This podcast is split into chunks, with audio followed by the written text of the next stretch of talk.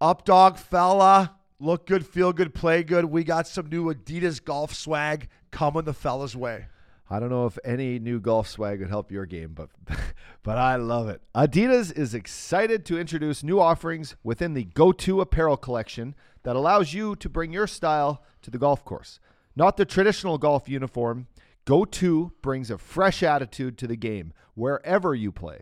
You'll look good on and off the course while enjoying all the technical benefits that let you play your best. Featuring streetwear-inspired style, the Go-To collection rewrites all the rules and encourages you to express your style through every swing.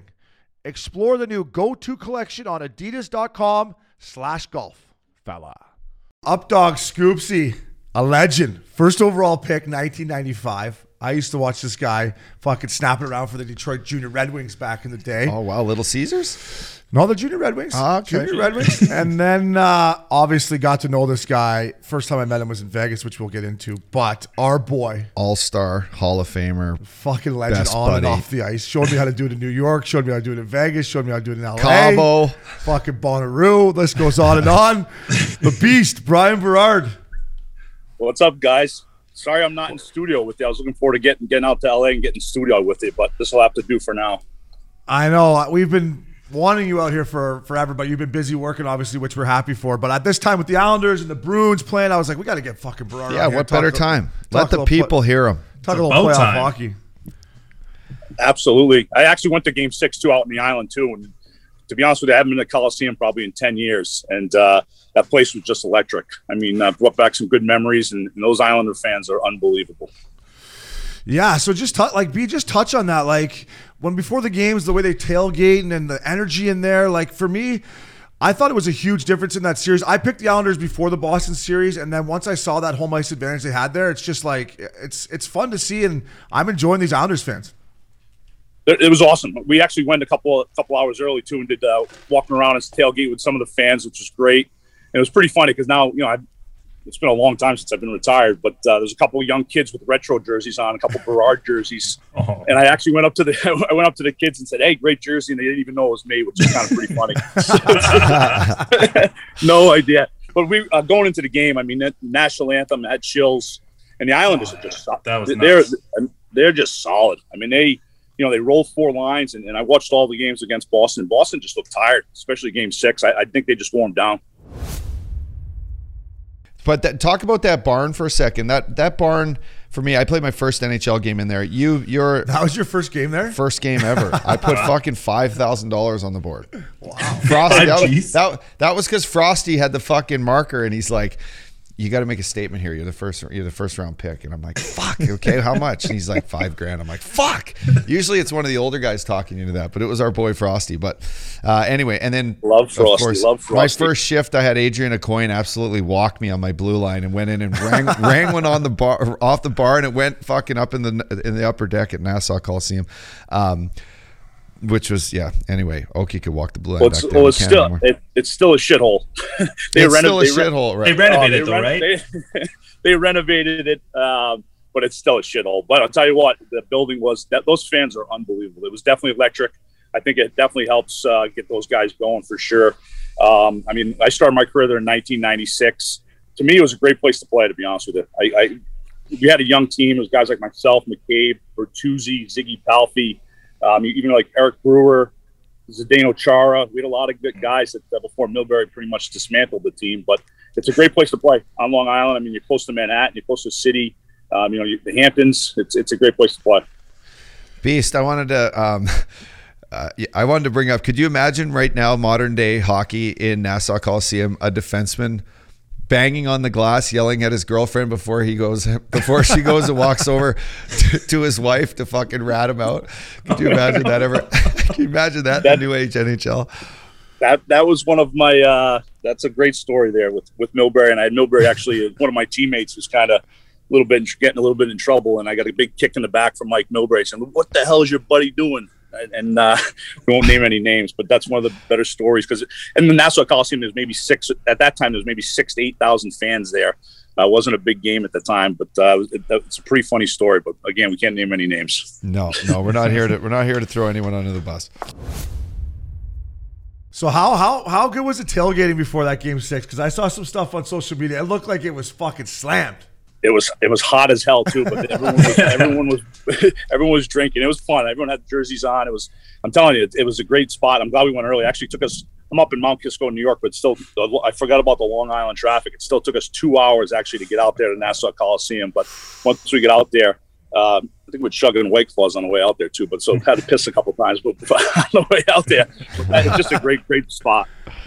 Yeah, I think it would be great. I, I, I personally, I'm pulling for a New York Islander Vegas final. Wow. I think it would be. Same. I think it would be just epic for for hockey and for fans and just Islander fans and.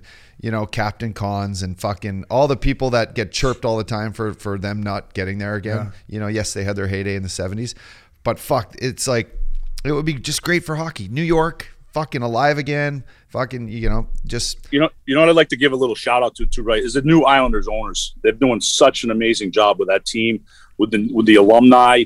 I mean, they, you know, they gave us tickets. They gave us great seats.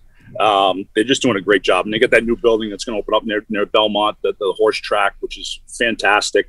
Um, so you know, it's it's good to be an Islanders fan right now, that's for sure. Yeah, B, you bring up the alumni, and just just touch on that real quick because I know like guys like even like Konopka and some other guys that Trevor Gillies that didn't play a whole long time for the Islanders, but they take care of you guys really well, right? They bring you in and like you know do charity stuff with you guys and, and really make you feel part of the squad. The the new ownership has, I mean, it's it's it's. I guess what I guess you know, Milbury and the, the old ownership with Wang kind of kind of pissed off and scared a lot of the alumni away.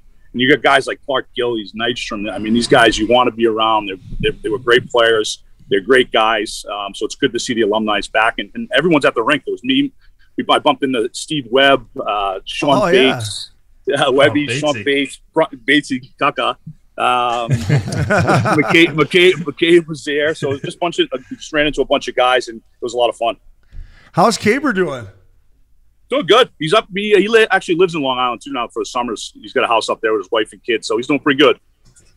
I love that guy, man. Caber, huh? Yeah, he's he, a fucking legend. And and he talks about you and you and him were roommates, right? Your first couple we, yeah, years we, pro.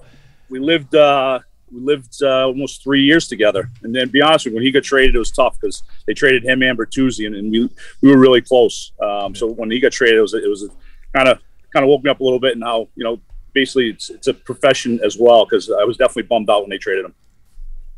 How was it playing with a guy like Todd Bertuzzi? He was one of those guys when I first got in the league that was fucking intimidating as shit to play against. I remember I took a high stick, lost two teeth. He saw, saw from Riley Sheehan, and then the next face-off, Bertuzzi thought I was fucking faking it for a four-minute penalty. Elbow right to my te- teeth. I got another six stitches in my lip. I was like, what the fuck am I supposed to do with this guy? Bert, Bert, Bertuzzi was a monster. He was a man-child, too. I actually played junior against uh, Bert in Guelph, too. We actually beat them in the uh, O H L finals. It was him and Jeff O'Neill, but Bertuzzi was a big, strong, yeah. big, strong, you know, player, um, power forward. Um, he was a good guy too. Bert was great. He was. He had ox. fucking just like old man strength when I played. Oh, like, man. He was in Detroit. Fuck, I got it, in two fights with him. He grabbed me. I was like, oh, this is not good. Exactly. Exactly. And Bert didn't get when he got pissed off. He didn't get pissed off too much. When he got pissed off, he could throw some guys around pretty easily. Yeah. That's exactly what happened, B. I he was in Detroit. I was in Nashville. They had nobody in Detroit those years, right? So I was just acting like an absolute hero. And then finally, near the end of the season, he was just like, he'd seen enough. And he grabbed me. And I remember he had me. And he was throwing these haymakers, B. And I was like, if like I couldn't even move my head because I was like, if this hits me, it's it's nighty-night. Yeah, he's strong. Strong play. He had a great, he had a great career. Beast, you're, you're, you're around hockey a lot right now. You're working with, with some young kids up in, in New York there. Uh, the style of, of game and the pace of play and the playoff, like, you know, just watching hockey now in general, describe it's, kind of describe. Yeah. Like the feeling you have when you watch it, like we, we sit around loops and I and Obes and we watch the game and the penalties that get called and, and the speed of it thinking like, fuck, how do we, how would we even keep up in this game? What, what do you see from your eyes? You were an incredible skating defenseman, um, you know, good puck mover. Uh, what, what do you see now in, in the, in new N H L? Well, first, I wish I was born about ten or fifteen years, a little later than I was. I mean, I'd, I'd, I'd, I'd, love, I'd love to be playing right now, but the kids are so talented. I mean, the, you know, the fourth liners, when when I was back in the game, I mean, it was mostly heavyweights and tough guys that really weren't the best skaters. Um, so now everybody can skate, and the agility, the talent. I mean, even the kids I'm working with now, the two eighteen-year-old twins, I mean, they, their skills, their hands, um, you know, they're, and they're on the ice a lot too, but they're always working. And, and I think it makes a big difference. I mean, we just kind of trained in the summer a little bit. And, uh, you know, I, I just think the skill level is so high right now. We just trained a little bit and got our dancing legs going in the summer, didn't we, B? That's it. Worked on my tan at the Hard Rock Pool. Was about we, it. We, we were more worried about how we're going to get th- through those four days at Bonnaroo. Can we get through those fucking days? Fuck with Obes. Obes is a dancer, isn't he? Not He's... anymore. I'm not. Not anymore. No? No. I, mean, I, didn't I, see, I didn't see many moves in Vegas. No, I was, I was, I sit was, back and take it all in. Now. Yeah, I was you deserve that. that. There was a lot of moving on those legs when you were fucking going. I still like to move. Nah, you were moving well. I, I you would have been proud, B. You would have been proud. Um, speaking of how, Vegas. I, I was, was going to say that. How was Vegas, boys? I haven't been to Vegas. I bet you it's been five years. I kind of quit gambling, so it's t- kind of tough for me to go out there. But uh, I miss that place, and it looks like it's, uh, doing, it looks like it's, it's on fire right now. Business is sure. booming in Vegas, I'll tell you that. Well, B, every time, every time I go to Vegas, B, it reminds me of the first time I met you at the old Brockheimer hockey tournament. And we were, you know, our boy Tom Riley hooked us up with some suites, but we were in scramble mode. It just made me realize when I first came to Vegas with you, you had a fucking suite at the Hard Rock, and then you had the stripper pole suite at the Palms too. And we were just going back and forth from suite to suite. And I was like, this guy's a legend. And I was like, I got to stay in this league as long as I can. Hey? I think we had a few little uh, French girls with us too, if I remember correctly. Oh yeah, you, well, you, you had everything teed up for us, Bob. Those twins from Montreal? No, they were uh, twins. No, I think, but not that, not that time, not that time. The twins. Yeah, excuse me. Yeah, I mean Vegas was. I, I kind of learned from a, a a buddy of mine that um, Boston guy, and uh, he was a big time gambler, and uh, so I kind of got involved with him early on in my career, and, and started going to the Hard Rock, and the Hard Rock used to, you know, fly us out in Boston. They used to fly G two, pick us up, be a few guys, myself, Joe Thornton, Nick Boynton, a few guys. I think Rick Tockett's been on the, the plane before. Uh, so we used to go out there and just kind of rip it up for a weekend. Usually it could last maybe two, three, four days and then time to go home. But, you know, we, we gambled, hit uh, Spearmint, Crazy Horse. It was, oh. it was good times out there, that's for sure. The Rhino is back. The hey. Rhino is back. I, I, I love – I still – yeah, the Rhino used to just walk right in the back door. That's for sure. Hey, bro, hey, B, I was just joking. When we landed in Vegas, I was, like, thinking about back – imagine back in the day playing and having to go into Vegas and play on the road. Like, could you imagine the feeling you would have landing there? It, that how is that building? That's what I want to ask you guys. That building just uh, looks electric to play. Buddy, it looks awesome. It's, it's got to be the best in the N H L. It's, it's like it's, it's like right. a nightclub. It's like the uh, nowhere. It's like um, what's the fucking tent that we used to go to at Bonnaroo? Oh, where do you, where, it's the, like the, the other tent? tent. It's like walking into the other tent at three in the morning at Bonnaroo. Where do the teams? Do you guys know where the te- where do the teams stay when they go there? Do you guys know where the teams stay? Yeah, we, when I was there, we stayed at the Mandarin Hotel, which was right by Aria, just actually across the street. You just had to jump uh, like in the overpass to it. Um, but it was a it's it's a non-casino hotel. Uh, basically just obviously for more reasons than, than one, but um, yeah, it's a good hotel too. You never know there's a Mandarin hotel in Vegas because you're just fucking yeah. hitting the ones that are have the, have the stripper pole suites in them. Exactly. Broadway? Oh yeah, no, uh, B, you just touched on Joe Thornton uh, a little bit there, so I just wanted to know, what was it like playing in Boston? That's probably the closest to your hometown, being from Rhode Island, and having a guy like Joe Thornton on your team. I mean, he I think he had one hundred one points that year. I just hear stories about this guy, and I just wanted to get the firsthand experience. Jumbo, Big Joe was, was awesome, and I was lucky enough I got to play against him as well. Uh, he, was, he was an underage in Sault Ste. Marie, so I kind of was, was, you know, me and Joe were familiar with each other. Boston for me was awesome because my parents basically yeah. season tickets. My dad could go to every single game from a big family as well. So I grew up about forty-five minutes uh, south of Boston, and it was great. I mean, unfortunately for me, it kind of sucked because I, I had a decent year. Um, I put up almost forty points, um, and I actually thought I w- would resign in Boston. And uh, the good old Bruins, they did one of those arbitration. They lost on purpose, and they didn't want to pay pay me the money that uh, I was worth. So Chicago ended up signing me, and I went to the Blackhawks. For me, I've been lucky enough. I've played in some great cities. Obviously, Boston, Chicago. The only really shithole I played in was Columbus, but that was a great, you know, that was a great organization. Um, me too, so, Beast. Only shithole. Yeah, yeah, exactly. I mean, especially for a single guy, I was thirty-one, thirty-two. It wasn't much, much chasing around there. That's nothing. There's nothing. No. Not even at Ohio State? No, it might, have been, it might as well have been COVID going on when you were there. Oh, God. But yeah, Jim, Boston, my dad was, I mean, my dad got to go to every single game. So yeah. that you know, Boston's, a, it's, a, it's a good memory for me, that's for sure. Should we talk Bonnaroo? Fuck you, Bonnaroo. I mean, Beast, Bonnaroo. We should go back to Bonnaroo. You because uh, September fourth, fifth, I've never been. Jacket. Uh, Tame Impala, a couple good D Js. Fuck, I mean, some of the best times I've ever had were cruising around the farm farm with you boys. And I'll always remember Beast. You know, you'd bring Liz there. He's the only guy to bring a girl. And yeah, that bus, that slide and that beat. bus. If that bus was a rockin', don't come a knockin'. Because yeah, boy, the, that the, Berard. Well, one time I had it going pretty good, and then remember I, I woke up with uh, Biz Nasty was in between me the one time too. I was like, how the hell did that end up? I think he had his he had his uh, Superman Speedos on too. If I remember that. he, he had uh, he'd be the first to tell you, and he has. He, but he had a bad mushroom trip oh, the first night there. Too much mushroom. Yeah, he, he, absolutely. He tripped out and had to snuggle up with you guys in the back well, bunk there. Well, we should we should definitely do a Bonnaroo re- reunion. That'd be great. Hey, B, do you think we could do four nights like we used to though? Do you think we could do four? Or I don't know if I got four in me, fella. I could give you maybe one or two. Ah, uh, we just have to bring. Maybe just have to bring in some nurses with the I V bags. Yes. That's what we need.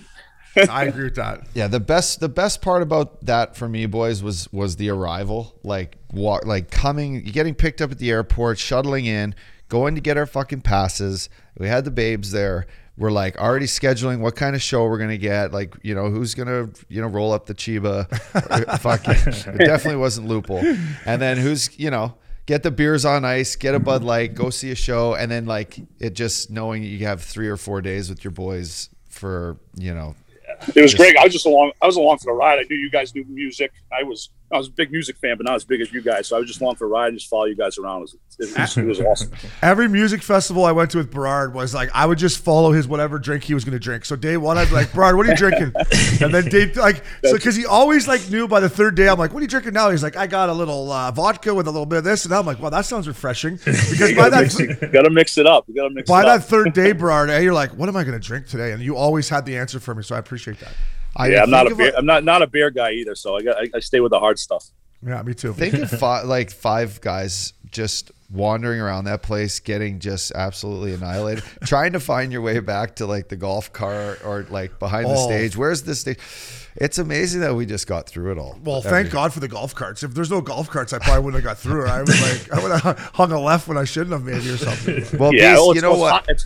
It's hot as hell too, and it's humid as well. So you sweat it out a lot. You sweat out a lot of the poison out too. So that's why I think it can last four days. Beast, you, you talk about you, you said like you didn't know much about tunes or whatever, and that you know you just come with us. But it's almost like everything you did for us, we would just be like, Beast, you got uh, Bonnaroo's not the same without you. You got to get here. We'll teach you all the bands. You know, you it's it's not the same without you. And I and I say that because I had you in training camp in Philadelphia, me and Loops. And you should have made our team that year. It was a fucking joke. But, you know, I remember that following year right before you went to Russia, you, me, and Loops and a bunch of babes, we fly to Cabo for All-Star break. And you taught me just everything you need to know about how to do a, a proper N H L All-Star break for the single guys. You got to fly in the girls. You got to make sure the house is dialed. It's got to be on a golf club. Uh, here's the, here, here, you know here's the golf here's the golf, go golf club. We're gonna go down to Nowhere Bar and start our night off there, and then we're gonna go to Mandela, Mandela, Mandela. Um, but I sh- was able to share that with the rest of my young single friends for the rest of my career because you fucking started me down the path. So that's that's my thank you to you. Oh, you're you're welcome. We Cob- Cobble's a great time. I mean, we've had a great time in Cabo. All all, all of us golf. Golf and uh, dance parties on the greens at Diamante. Uh, oh yeah, so this is this is a good story, but we're just dance we're, parties on the greens. We're we're rolling our titties off, and uh, we we get to this green out at Diamante, and it's on the top of the hole. It was hole eleven, right? Par three. Yeah, yes, correct. And we're out there. We got flashlights. We got uh, you know we got our girls with us, me, Beast, and Loops, and we're just doing our thing. And, and next thing you know, like five like five golf carts show up, like all the lights and the flashlights, and we're like, oh shit! It's not that I thought there was any security at Diamante at the time, because it was such a new development. But all these guys come out, and we're like, fuck! Oh, hey, senor, you know, we're, we're, we'll keep it down. And No, they weren't there to fucking tell us to turn down the music or whatever. They brought us coolers of beer and shots and everything. And it's like we're under the we're under the stars, just fucked up. And, Senior, Ber- you know, Senior Berard, Senior Berard, they used to call him. Yeah. Yeah. Senior Berard, Senior Berard. Um, yeah, awesome. B. So yeah, sh- fuck, you were the man. You are the man. Thanks, Beast. I, I just a- wanted to ask you. Go. You went overseas that one year, played in Russia. Is it as crazy as people make it out to be? And if you can, share at least one story with us, because I've just heard this fucking place, there's no rules over there. Yeah, and I was in B T, uh, B Ts too, and I think that owner now, I believe he might even be in jail. It was Nikolai, but it was pretty wild. I, I'll, I'll give you a quick story. It's actually right when I, I signed, it was, they already started probably fifteen or twenty games, so I went, only went over there for half a year. Um, but I get to the hotel the first night, and I'm with my agent, um, and I meet Nikolai, who's the owner of the team and the owner of the hotel. And um he was a big drinker. So I start, we sit down, we have dinner. I start drinking with him. Now it's like two thirty, three in the morning, and I'm pretty drunk and, and just t- exhausted. We just flew in.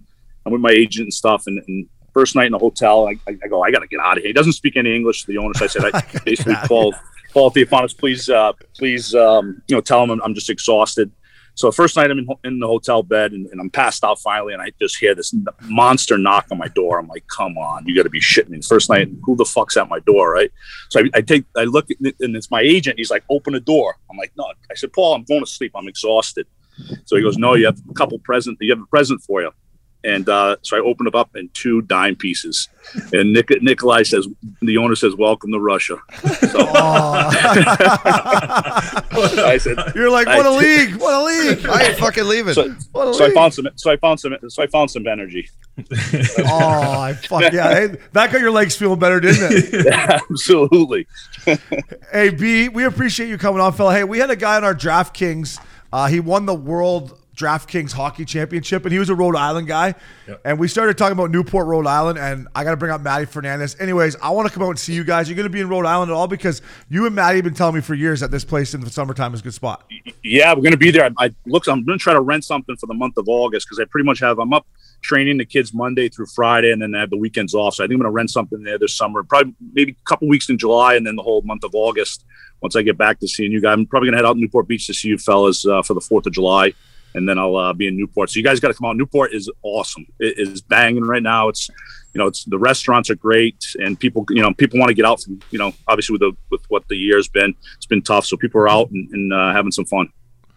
How's Matty doing? He was just texting me. He's such a beauty, but he was texting me about the Phil Mickelson a, co- a month ago that he took oh, Phil for. I mean, what a beauty. He's he's as degenerate as you get, but he's a Still. And, uh, but he's, he's and a dad too. He's dad, he's dad. Yeah, he's, he's got little Matty Junior now. He's yep. dad of the year, so he's uh, he's behaving. Yeah, R B, you're, you're the man, buddy. We'll get you in studio when you come out here. We just wanted to get you on Talk Islanders. We know you're busy with the, the hockey stuff, but buddy, we love you.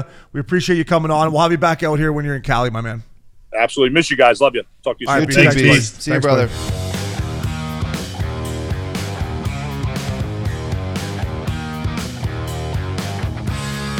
Up dog. Oh man, as soon as we brought him in on the Zoom style, that smile, the hair, everything, it just made me realize how much we miss our next guest. It's the big boy, six hundred seventy-six matches, played her the right way, Andy Sutton. Big Sutsy, thank you for joining Missing Curfew, buddy. And fuck me and the up dog, we missed that smile, buddy. Yeah, what a treat, man. It's so good to see you guys, and glad glad things are going well for you there. It's been fun to watch. Obi, how so fun, quickly, hey, Obi, how fun was it just showing yeah. up to the Newport Beach Country Club and he'd be sitting there with, with a drink in hand, ready to rock and roll uh, off the first tee with us? Oh, buddy, yeah. he, he he was the best. He gave, uh, he'd be like, "Hey boys, hey, Obi, oh, look at Loopy, look at Loopy's chest, look how much chest he's got." I was never sure. I was never short on compliments. I always like complimenting people. I don't know why. Oh, because you're just a good dude. And um, so listen, hey, we're we're, we're happy you're here. Now, you're living in Nashville, correct, right? I asked Pure Silk Mike Close like a year ago or whatever. I'm like, where's Sutsy? Let's get him up from San Diego. He's like, well, that'd be tough because he's in Nashville. So um, how are you liking Nashville? How long you been there? I'm loving it. I've been here just over a year. Um, we were living in Fallbrook, California before we left, and we kind of got into this homestead lifestyle. So we started like growing a lot of our own food and raising chickens. My wife got like alpacas and goats and shit. So we we got a really fun setup. And then my little, I got a little man, he's five and uh, almost five, and he, he loves it. It's been great. So we basically put the, that back together here and cut our costs by fifty percent, you know, tax basis by, you know, about the same. So yeah, pretty, pretty incredible move. And then this place is just awesome. I mean, chasing kind of what's left of the American dream. I'm a Canadian guy that probably this country's given me everything. So I'm, I want to live in a place that's fun, more fundamentally American. God bless you, brother. How, how's the how's the heat in the summer? The heat's good for the golf swing, though. It doesn't take you long to get loosened up with that humidity, does it? But it's big suds. Buddy, I'll tell you this. The the, the bod is a, is a battle zone after all those years. I'm telling you, it's rough. So yeah, the heat the heat feels nice uh, out of the gates. Like if I had to sprint to save my kid, like from getting hit by a truck, I'd probably just sit there because I wouldn't make it. It's like bod hurts, but um, all in all, man, it's it's it's pretty good. I'm still playing a good brand of golf. The the shorter backswing actually helps a little bit when you lose a little bit of range of motion. Keep, keep fairways, fairways and greens. Eh? Just That's hit it. The fairways and greens. That's it. Hey, Big Sutsy, I got your hockey D B up here. It's a nice pick. You, you don't look like you've aged a day, by the way. So your skin, your skincare product, whatever you're doing, routine's working for you, pal. Hey, take me back to the Saint Michael Buzzers days. Listen, that rink helped me get drafted because I didn't have to skate. I'm just picturing your big six foot six frame in there. You must have loved just playing there. I mean, I did. It was a, it was an honor, and it was a like a battle zone to get there. You know, I never I never made my midget team, so I went and played in an obscure small town in Ontario. Uh, played played junior B there with you know guys with jobs and mustaches and baby mama drama and the whole deal. Um, and then really went from there. And I had a chance to play in a summer tournament series. And the first game, uh, this guy, he was a draft pick. Uh, to, I think he was a draft pick to the N H L at that point. He, he wanted to fight me, and I just beat the living piss out of him. And the, the best part was all the other teams were there watching. It was the first game. So nobody came within five feet of me for the rest of the tournament. And there happened to be a the coach there from Saint Mike's was in the stands. It's like funny how things happen in our lives, right? And you're just in the right spot at the right time. And he uh, invited me to come and play there. So it was a crazy deal, like going in I, and, you know, I, the Lindros had come through there before. Like I was like, wow, this is unbelievable. And at the time, it was probably the one of the preeminent places in the whole country to go if you wanted to get a scholarship. I never thought I'd play pro hockey. You know, I wanted to get an education, go have a good time, see what was going to happen. Um, so yeah, it was a, it was a really pivotal moment in my life. And, and I, it, it definitely felt special coming through there. Big Sutsy, did you go to school at Saint Mike's too? Like, did you have to go to the actual school when you played? Buddy, there? I did. So I, I never came up Catholic, right? I never came up Catholic. And I remember the first time they went to confession. I'm like, fuck it, I'm going. I'm going to see what this is all about, right? I don't know what to say. I walk down the thing. I go in, like the, the dude's in there and he's kind of looking at me. And I, I didn't know you're supposed to say, forgive me, Father, if I have sinned, right? So I'm just sitting there waiting for this guy to say something to me. Oh, my goodness gracious. You're like, hey, you're like, who's going to break first here, bud? I'll stare you down all day. one hundred percent. one hundred percent. So, so I, I ended up, he ended up, you know, we worked it out. I had a couple things to say to him, worked it out, went out of there. But it was really strange. All the classes, you know, I take a religion class and then uh, like the nuns were teachers. I mean, they'd wrap you, they'd still wrap you on the knuckles. Like if you weren't listening, stuff like that, you were a full uh, blazer, the whole deal all day long. Um, yeah, so all boys too, right? Yep. All boys back then. Yeah, all right? Boys. Yep.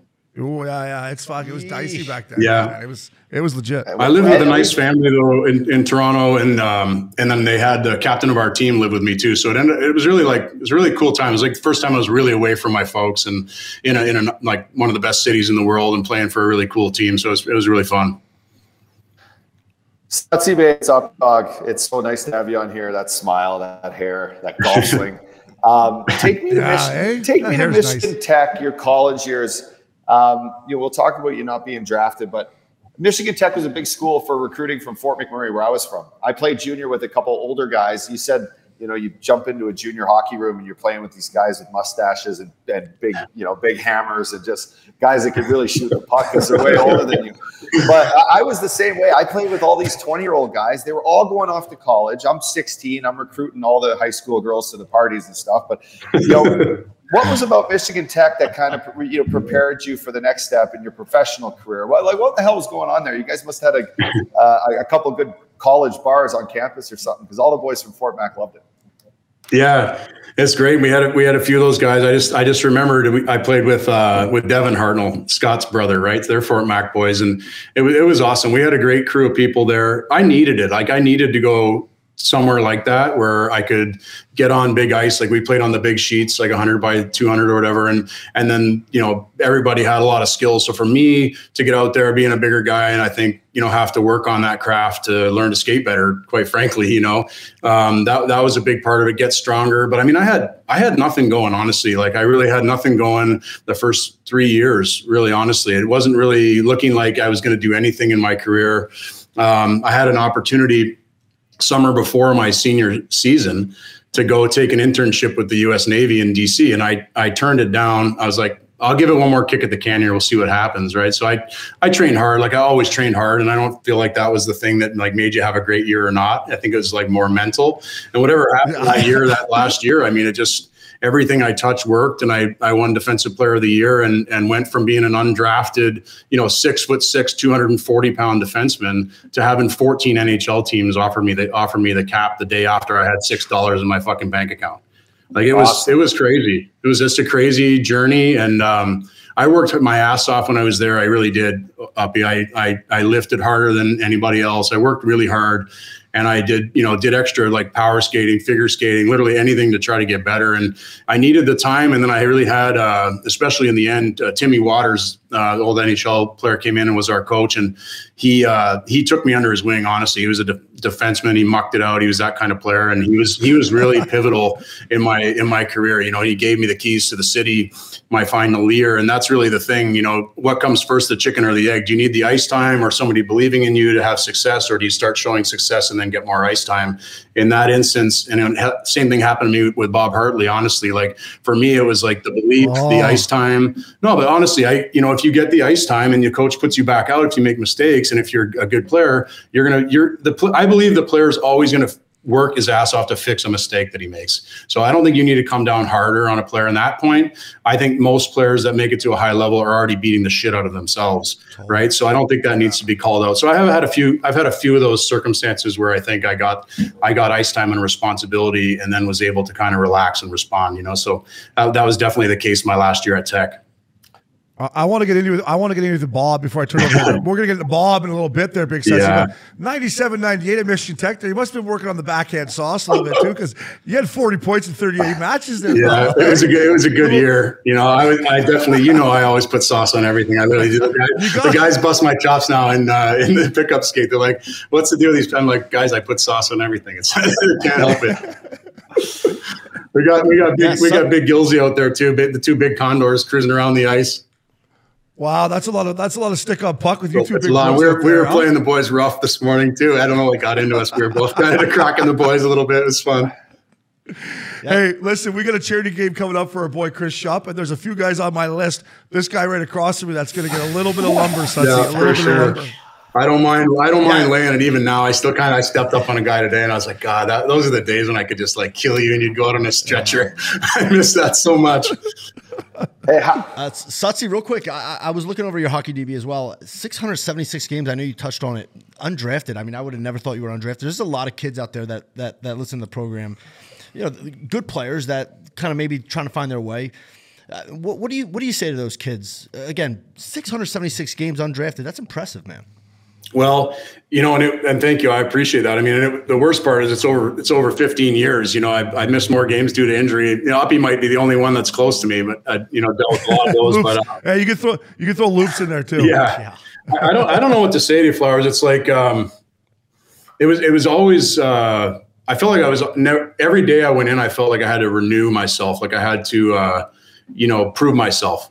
And I, and I and I think I always lived that way, you know. So I, I never I never once felt comfortable the entire time I was there, if I'm honest with you. So what, the answer to your question, I think, for any athlete or anybody trying to succeed in life, is to get comfortable with discomfort.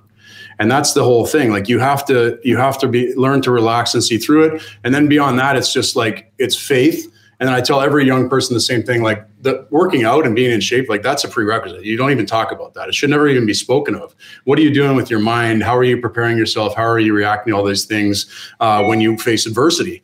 And there's so much adversity. You know, I had fourteen surgeries in sixteen years, you know, played for seven different teams, different different roles and positions. You know, you're fighting, you're blocking shots, you're breaking your face for, for to win a fucking hockey game. Like it's it's a it's a gnarly place to live. And if you want to make it there, you better you better have uh, you better have figured some of that stuff out, or you're not going to make it and you're not going to last. So you've got yeah, that, that, it's special. That's awesome. Yeah, that and, really is awesome. And and Satya, it teased me up to early in your career. Our, our boy Princey put on a, a great clip of on our Missing Curfew account of you and uh, Reed Simpson. You're just going fucking toe to toe with them, uppers over, uppers over. Listen, you're you're a fun loving guy. You played the game the right way. You you you're one of the best open ice hitters I've ever played against. But talk to me about coming in the league at six foot six, two forty five, and listen, the league was way tougher than when I came in, when you came in. How did you deal with that on a day in, day out, you know, pregame naps, whatever? Because I know personally it can weigh on you. Yeah, and I, and I was wrecked. And I'll tell you a story, you guys. I don't know if I ever even shared this with you guys before when we play golf, but like when I when I came in, the same thing happened in my first rookie camp uh, with the Sharks. A guy a guy tried to jab me on our way. Both of us were changing, and he wanted to fight at center ice. And I don't even remember his name, but I I. I beat the shit out of him, like literally beat the shit out of him. I didn't think much of it, finished the game, whatever. I come down after the game, and around the corner comes John Ferguson, like legendary John Ferguson, arguably like one of the toughest guys ever play the game. And he's fucking froth. He's frothing at the mouth. He's like, that's what we fucking need her out here like this. Like he's just losing it. So it went from that. It went from that. You know, I had a, a couple good pre preseason scraps. And then the the thing that happened that like was the hardest for me, Brant Myers, my longtime buddy Brant, Ha went back into the substance abuse program when we lost our heavyweight, and they're like, oh, perfect. We'll keep this kid who came from college and he can fight Scott Parker four times a year. Cause that's a, that's oh. exactly what I needed to do. You know? So it was, oh. it was that early on, you know, that, that was uh typecast me a little bit, you know, early on in my career, and I couldn't relax. So it's like, I, I honestly couldn't relax. You know, if you, if you know, you're going into L A and you got to fight Matty Johnson, like oh. you're not, you're not sleeping. there's, no, there's no sleep. Hey, I got a good, I got a good Scotty Parker one for you. So I'm leading the league in tilts in Anaheim my rookie year, and we go in the Shark Tank, huh? And he comes over with the goatee right beside me. He's like, "So you think you're tough, eh, kid?" And I'm like, "Man, listen, I'm just trying to stay in the fucking league. Right? I'll play hard out here. I'm not gonna do anything stupid, but I'm not fighting you. Like, I, like I'm just trying to make it to the, they don't send me down." So I know exactly what you're saying. Like that guy was the scariest man oh, yeah. I've ever maybe lined up beside. Like, yeah. You remember how you remember how he how he started how he started to he had his arms like way out like this. He was terrifying. He was like, and he was so, and he just had that face and that goatee goes down. You're just like, oh my god, I'm so scared. That's like that's like Dave, you know, Dave Schultz. Same thing. He he said his whole career he was never a fighter. It wasn't until the N H L where he said he started actually chucking him. He's like, fuck, I got something here. Yeah. So I mean, for for Sutsy coming out of college, I was lucky because I played major, junior, and yeah. O H L, so and A H L, so I knew coming out how to do it. But college guys, they don't yeah, you don't man. really know going out of it. Totally. But So let's see, I tough wanted, is tough. I wanted to ask you, buddy. Like I never played with you, but I feel like this is a safe. That you, you, you know, you were a fun-loving veteran guy. What, what veteran guy, you know, through San Jose, Mini, wherever Atlanta, that on the back end that kind of helped you find yeah. your way? Like I'm, I'm asking on a personal level, just yeah. find your way and, and helped you out. Yeah, that's an awesome, that's an awesome question. And and when I went into San Jose, it was a stacked team. I mean, you got you got Owen Nolan, Vinny Domfus was there, you know, Mike Ricci. Um, You know, it, it goes on and on. I mean, we had Gary Suter there. I mean, it was it was an all-star cast. Um, and honestly, the the guys really took care of me. Owen Owen really took me under his wing. He really did. Like he cared for me a lot. Um, you know, I, I remember Dave Lowry. Dave Lowry was unbelievable. Ronnie Sutter. Yeah. I mean, just like the just the best guys. You know. And then I had I had Bobby Rouse was my was my first N H L roommate. Just a legend, right? And, yeah. and uh, I remember him story. This this blew me away, right? So he, I remember asking him because I was so enamored, right? I didn't even then I didn't think, oh, I could make it ten years. And I said, well, you know, what is what? What'd you what'd you feel like? Like where are you at in your career? He said, honestly, when I told myself early on, if I made it ten years, it'd be a hell of a career. And he's like, I'm going into year year thirteen or whatever. And he's like, everything's gravy for me right now. Yeah. And I remember thinking, oh my god, ten years in the N H L, thirteen years in the N H L. Like it was just like, and he. He, he was a great roommate, but back then, like they were allowed to just just absolutely fuck with guys. I mean, I, I'd get my shoes nailed to the floor, like toes cut off my dress shoes on the road, have all my pockets stitched shut. They filled my car with pop, popcorn peanuts. Like there was always something going on, um, and I think it was fun. Like I think you know, we Brad Stewart and I were both rookies that year, and, and they definitely had they definitely had their fun with us. That's great. Yeah, big su big Sutsy. I remember the one thing about you. This is before I met you, buddy. In the playoffs, you're playing. I, I'm teeing you up to dealing with the media and, and playing in Canada. Like you, you fucking absolutely crushed Jordan Leopold. Like you just about fucking kill him. You just about kill him. And then I remember the the walk me through how that went down with the media guy, where your response was like, "Oh yeah, what do you? What are your your uh, your, your, yeah. uh, Yeah, yeah. So talk of just dealing with playing Ottawa and dealing yeah. with that media day in and day out. Well, that was a, that was two thousand ten, eleven, or nine, ten, and uh, I, you know, it was a great. I personally had a good year that year. I I probably K O'd like ten guys in neutral zone. Honestly, it was like a kind of year I was just killing guys, and uh, and I'd never been back to Canada. And you guys know, like when you go there, it's it's it's really special to go home, and especially if you can play for the home team. And I'd never done that before. At the time, my parents were still together, and they came to every game. So getting in there was just it was awesome, and and I was super amped up. You know, coming off a good season, I had good confidence, and then it just felt special to play for uh like. They're a really cool franchise. Like they've got really good people there. They're really professional, at least when I was there. And it just felt awesome. Um, and then the games were, I don't know, they meant more. Like it felt more meaningful to know that you actually had a legitimate fucking chance to win the Stanley Cup, probably for the first time in my career. You know, like I'd played for a lot of expansion teams, you know, when I was with the Sharks, I, I wasn't getting a lot of playing time. You know, then I'd go into Minnesota with the expansion draft into Atlanta, who was never good until my last year, and then rebuilding in Long Island, you know, and then I get a chance to go to Ottawa and I'm just like, shit, like this is it. This might be my, this might be my chance. So I was really ramped up, and I, I remember the, uh, I've seen a cute few clips of it now, and some people have told me, but earlier in the game, like maybe five minutes earlier, they're like, they're like, Sutton's been very quiet tonight, you know, or so far in the series, right? And then all of a sudden it just it just uh it just happened very naturally, right?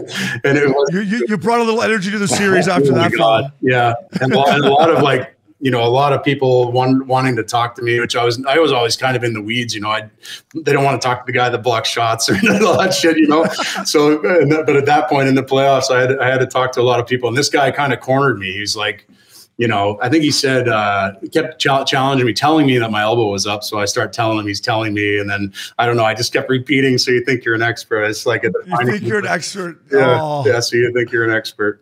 Hey. Oh, I mean, we, we'll get we'll get Princey to find that clip. Princey will find that clip for us. I'm telling you, he's like Big Suts. He's like, oh, you think you're an expert, do you? Yeah. So you're an expert? Oh, why don't you tell me? You seem to know what you're talking yeah. about. And I just remember I was a kind of a younger kid at that time in the league, and I was like, fuck, that's how you handle it if something happens like that. Like, put it back on him. Yeah, we, we don't get enough of that. You got to know what you're talking about too, I think. You know, so, although say that you, and you say the wrong thing nowadays, they'll just kick you out of the league. Oh, so, oh, I and it, Sutsy, did you play with a John Carter in, in San Jose? With who? In their first year, John Carter. Carter? No, he wasn't there when I was there, I don't think. No, he was my college coach. That's a random question. Yeah. Hey, Sutsy, it's always it, there should be more emphasis in interviews on the guys that just get to muck. Like, but but the way you said it, it's right. Like if you if you're a fourth line guy and you say the wrong thing in the media, the coach is just going to be like, hey, who the fuck are you to be like talking to the media? Like, yeah. You know what I mean? Yeah. But it should totally. it, it creates way more of the story within the game for you know, especially when you uh, the battles and stuff. So anyway. Um, I wanted to talk about Atlanta. My fr I have early memories of going into Nashville at like a nineteen year old, playing in all these exhibition games and going into like Atlanta of all places. Um, and Cheetahs. Yeah, Cheetahs. That girl, Peaches, she used to squeeze full beer cans between her tits and like smash it. It's crazy. Um, Cheetahs is the best like strip club. I love going to Atlanta for Cheetahs. I love beer that. can full. She could squeeze it between her tits and shatter. Anyway, um, no, I wanted to talk to you about Heatley and Kovalchuk and what these guys mm-hmm. were to this league um, back in like the early two thousands and just how dynamic these two were. Like, what? I mean, you played with them, right? Yeah, great question. Yeah, I played with them for uh, for a long time. Yeah, uh, like, both of them, and it was insanity it was, it was to watch the way these guys who would control the game, and and it being in Atlanta, it was such a weird, like a weird ice rink, dark. It had suites on all one side, but I, it, for my first taste of watching like two elite younger players take over hockey games, could you could you describe what those two were like, and if there's any comparable into like modern day hockey with the way those two played? Yeah, absolutely. So a couple of things right away, like going going in, I knew they were special because I'd, I'd played against them. I'd heard a ton. And then my first practice there, and at this point in time, like I'm in the league maybe, what is it, like five years or something like that when I get traded there. And the first practice, you know, you're always a little nervous. You go into a new team or whatever, and and uh, you know, you, you wonder how you're going to fit in. Are you going to bust the drills because you don't know them and stuff like that? And and I remember I went in the corner after I took when I took my shot on that the very first drill, and I curled in the corner, and Danny Heatley comes in and crashed into me. He's like, "What's up, Big Sutsy?" You know, like so. He, even as a second year player, like he he just had a he had a knack for that. He was a, such a natural leader. And I tell people all the time, like he, before the accident, he, when he skated through neutral zone, he looked like Mike Modano. His, his yeah. jersey did what, what Mo's. Oh yeah. And he's the only other player that's seen like that. And he's six four and he would just gallop, like super long legs. And he would just gallop through neutral zone. You couldn't even touch him. No. So smooth, little tiny chunk of tape. You're like, you got to be good. You got fucking two inches. You got two inches of tape on that. I've got it's like all the way up, half up the shaft and like half a thing of wax. So, ooh, this guy's got good hands. Yeah. And then, uh, and then Kobe, I mean, Kobe was just so nasty. I mean, he, you guys remember he'd come down the end. He was the first guy he'd like, as he stick handled, he would pump back and forth and he had a curve like this. Yeah. And he'd use it no matter what. And the, and the teams wouldn't say anything because he was just so filthy with it. But he'd get called on uh, like a couple of uh, illegal sticks, you know, at different times.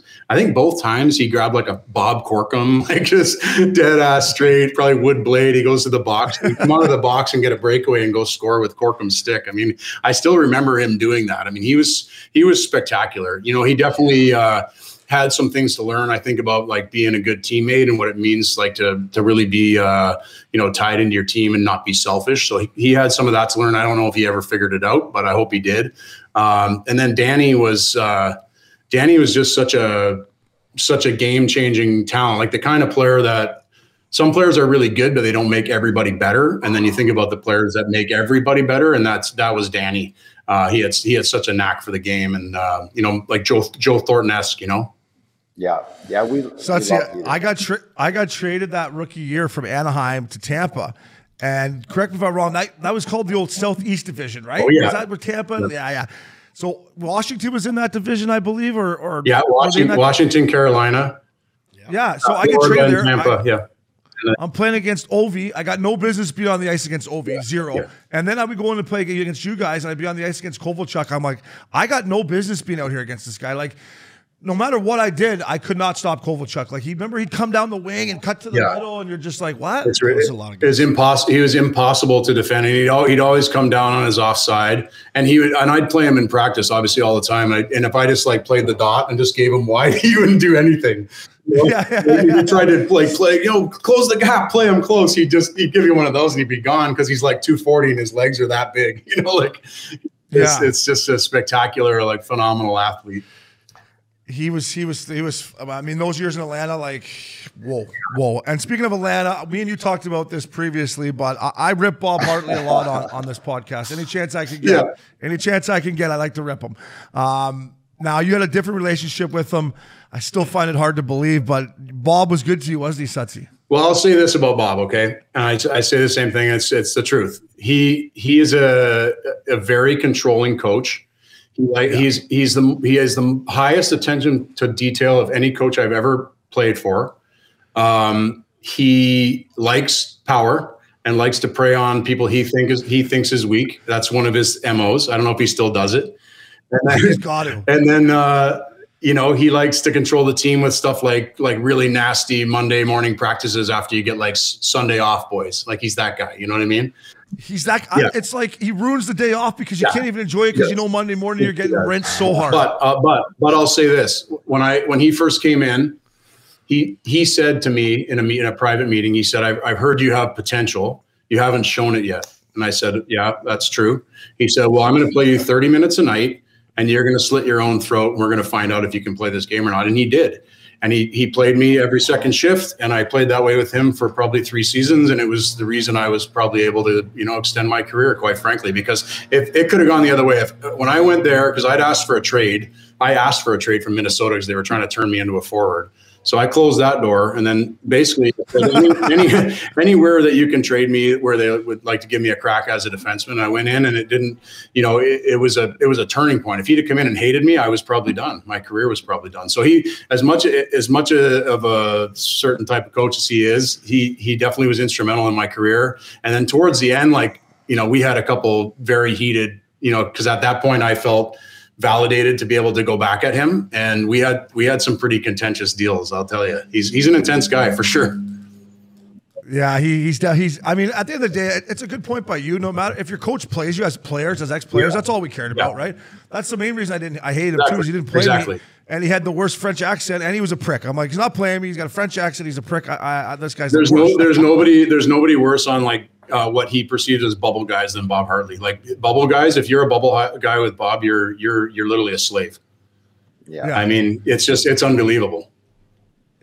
He was he he he made Sven Barchi cry one day in the dressing room. I go over to Sven, I'm like, quit crying, yeah. quit crying, don't let the guy fucking this little Swiss kid, he's in the fucking crying. I'm like, come on, Sven, don't like. So he did prey on guys, but the one thing I, I got Chris Kunitz on my side. He called Chris Kunitz in when when Kunitz got picked up on waivers by Atlanta. He's like, you'll never be an N H L er, you'll never be a regular N H L er. You want to know, what, you want to know what's even worse about that? He he called him Kuntsy. Like, he literally on purpose called him that. And like, I was like, how are you doing? Like, how are you talking to this person like this? And like, then he just comes out to have like just a, just an insane career, like just a nasty player that every single team in the league would want.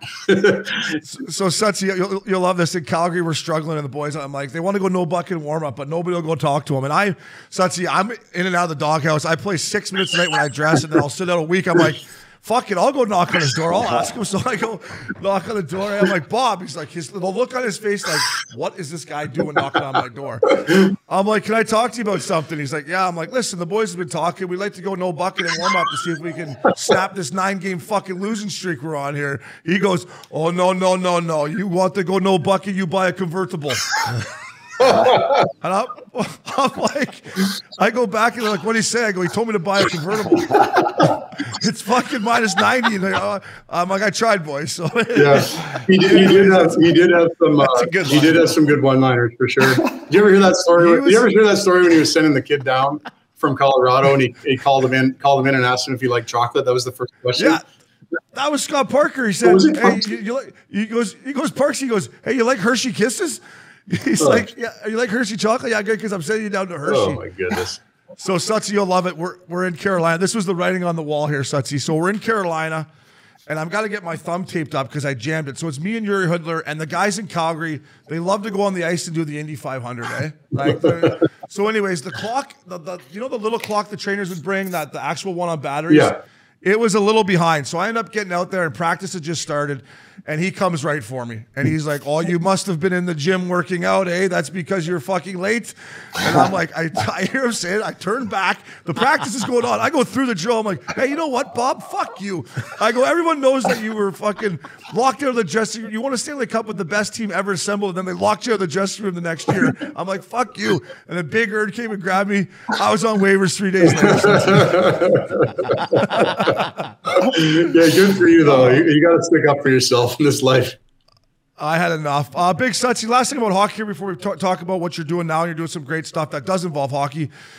Cross-checking, defending nowadays, the way you played the game and the way I played, we would have been in trouble, my friend. What are your thoughts when you watch it? Do you feel bad for these guys? It's it's tough to defend nowadays, Suts. Yeah, you know, I, look, at a certain point, what was will be a distant memory. All the kids coming up are playing a certain way. Um, you know, I heard there's leagues that aren't, aren't aren't allowing you know you to finish your check anymore either. Like, it's only a matter of time before that infuses into the game. So we're probably fighting a losing battle, trying to think it's going to come back to guys trying to kill each other. It's not going to happen.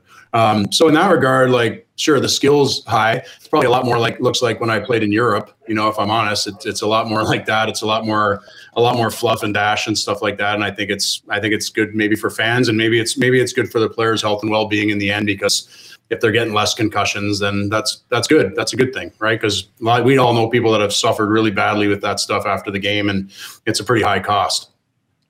Yeah, sorry, um, I was going to bring up.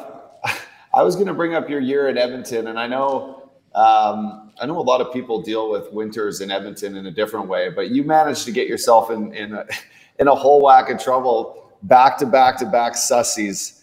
Um, could you? Yeah, I, I mean, I know you wanted to get the hell out of Edmonton, but I didn't know you'd do it that way. Could you touch on that before? Like that, that actually set a pretty good. That, that that set a benchmark for just how many suspensions a guy can get in one kind of calendar year. Yeah, I was definitely I was definitely the poster boy in the end. Um, you know, and I was actually loving my time in Edmonton playing with all those first rounders. It was pretty sweet. But um, the, uh, yeah, it was it was a tough it was a tough year. You know, they just they had just mandated the changes, and you guys remember when they like the whole you know obstruction, hooking, and stuff, and guys get penalties and be like, well, what, what? I didn't even know what they did, right? So those cultural changes are so different. And then the summer before, you know, they changed really changed the law about the head being a principal point of contact. Well, I don't know if you guys know this or not, but I'm six foot seven. It's a little bit fucking hard for me to hit you in your midsection. You know? So it, it, it automatically it automatically made the game a lot harder for me. Um, and I think I was still playing the same way. Maybe I was a little slower too because I was thirty-seven. You know, you miss a, it's just a you know millisecond and your timing's off. And I I clipped a few guys. Um, certainly, one of them was your fault, Obi. I'm still waiting for the, my two hundred twenty thousand dollars refund. Yeah. Yeah. Let me check Amazon. Hold on, let me see what Amazon's on today. Yeah, it's only, one of the two. One of the two. You should definitely send me half of that at least. Um, Oh, that hey, that was fuck up, dog. I was in I was in Denver, and Landy's having like a, a call. He's a, basically the, he's already won the Calder. And fuck, I didn't see the big boy, all six foot seven of him, looking slim in the Oilers uniform. And I made the fucking play, and I was like, "Oh, there's Landy."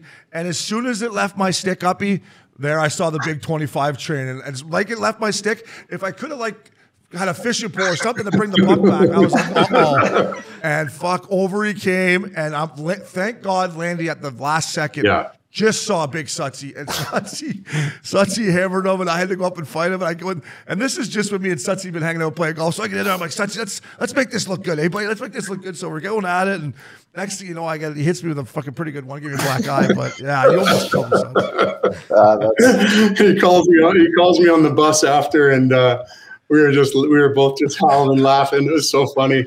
But uh, you know that was uh, that was the road to to the end for me. You know, the la after the last one, I'd come in and I'd already been back for three games, and I got to practice that day in Edmonton. And and I Tom Rennie calls me into his office, and I'm like, all right, this is weird. Like before practice, what's going on here?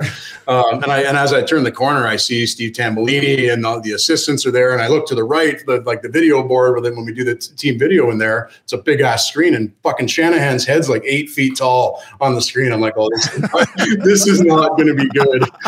So, and they even said, hey Sutsy, the first thing they said is, hey Sutsy, can you sit down? What else, you know, what else am I going to do? So I, so I sit down and, uh, and Shanahan proceeds to roll out like three more clips from the last three games. And he hits you know, at the end, he just looks at me, he goes, you know, I could have suspended you again for any one of the three of these.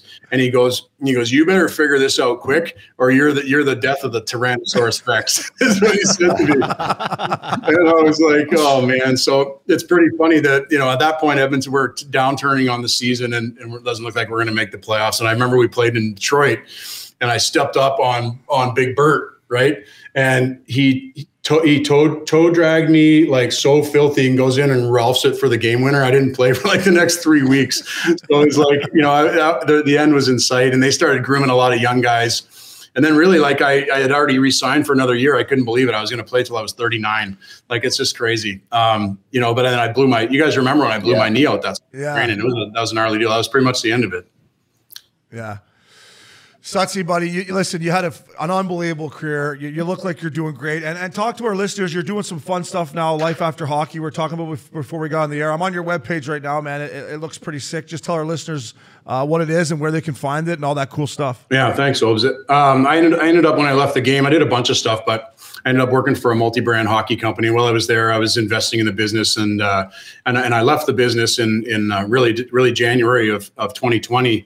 And when I when I left, I took the Verbero brand out with me. So Ver Verbero is a brand that's been around um, over a decade. It's in the N H L um, with with gloves and stuff like that with Cam Atkinson, a few other players. So it, it had some good products. It had a, it had a bit of notoriety. Um, and then really, like when I when I was able to take it outside, I really wanted to do things differently because, you know, I played the game, obviously, like you guys did for a long time. Then I worked in the game on the business side. And I was like, I saw a lot of flaws in the industry and, and a way to, you know, direct the brand that would be in a sort of standalone category.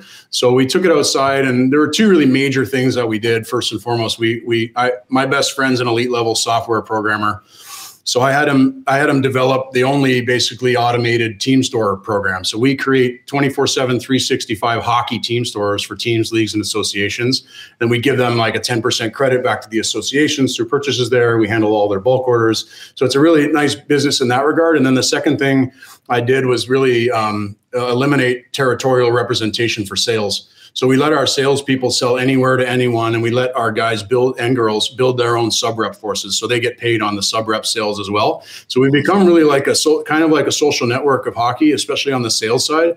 Um, and just to put it into perspective, Bauer had fifty reps worldwide pre-COVID. We just crossed the three hundred seventy rep threshold. Wow. Um, and it's it's growing on its own because our sub our reps are building their own forces and working with their best friends and colleagues. And then really, like, you know, we have amazing hard goods. You know, we have the lightest stick on the on the market at, at uh, three hundred fifty grams. We have the only full carbon fiber skate, the only three D printed full custom helmet. We have some really bitchin' top tier products. We offer everything at player direct pricing, so you know it's more accessible to people, because that's the other problem I wanted to solve.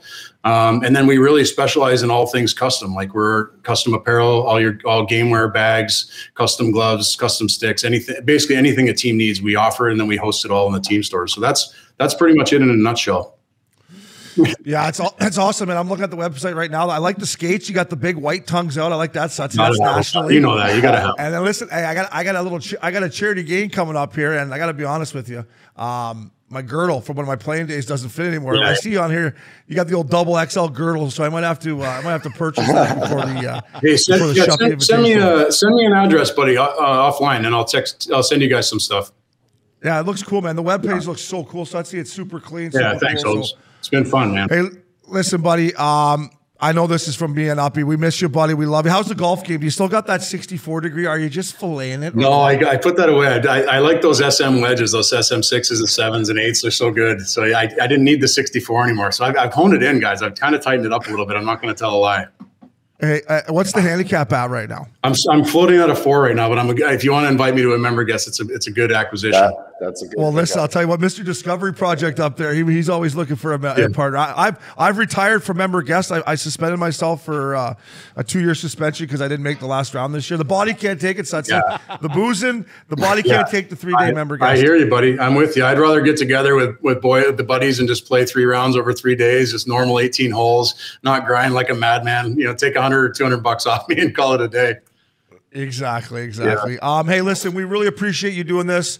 Um, I'm glad you're doing well. You look happy, big boy. We miss you. Yeah. And, uh, well, we'll see you in Nashville. We'll probably be out there this year. We'll, we'll hit you up, fella. Likewise, guys. Yeah. I miss you. I look forward to seeing you. Flowers. Good to, good to meet you today too, man. Yes, sir. You too, brother. Ciao, boys.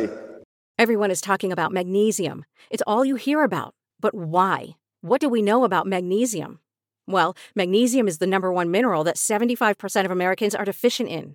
If you are a woman over thirty-five, magnesium will help you rediscover balance, energy, and vitality. Magnesium supports more than three hundred enzymatic reactions in your body, including those involved in hormonal balance.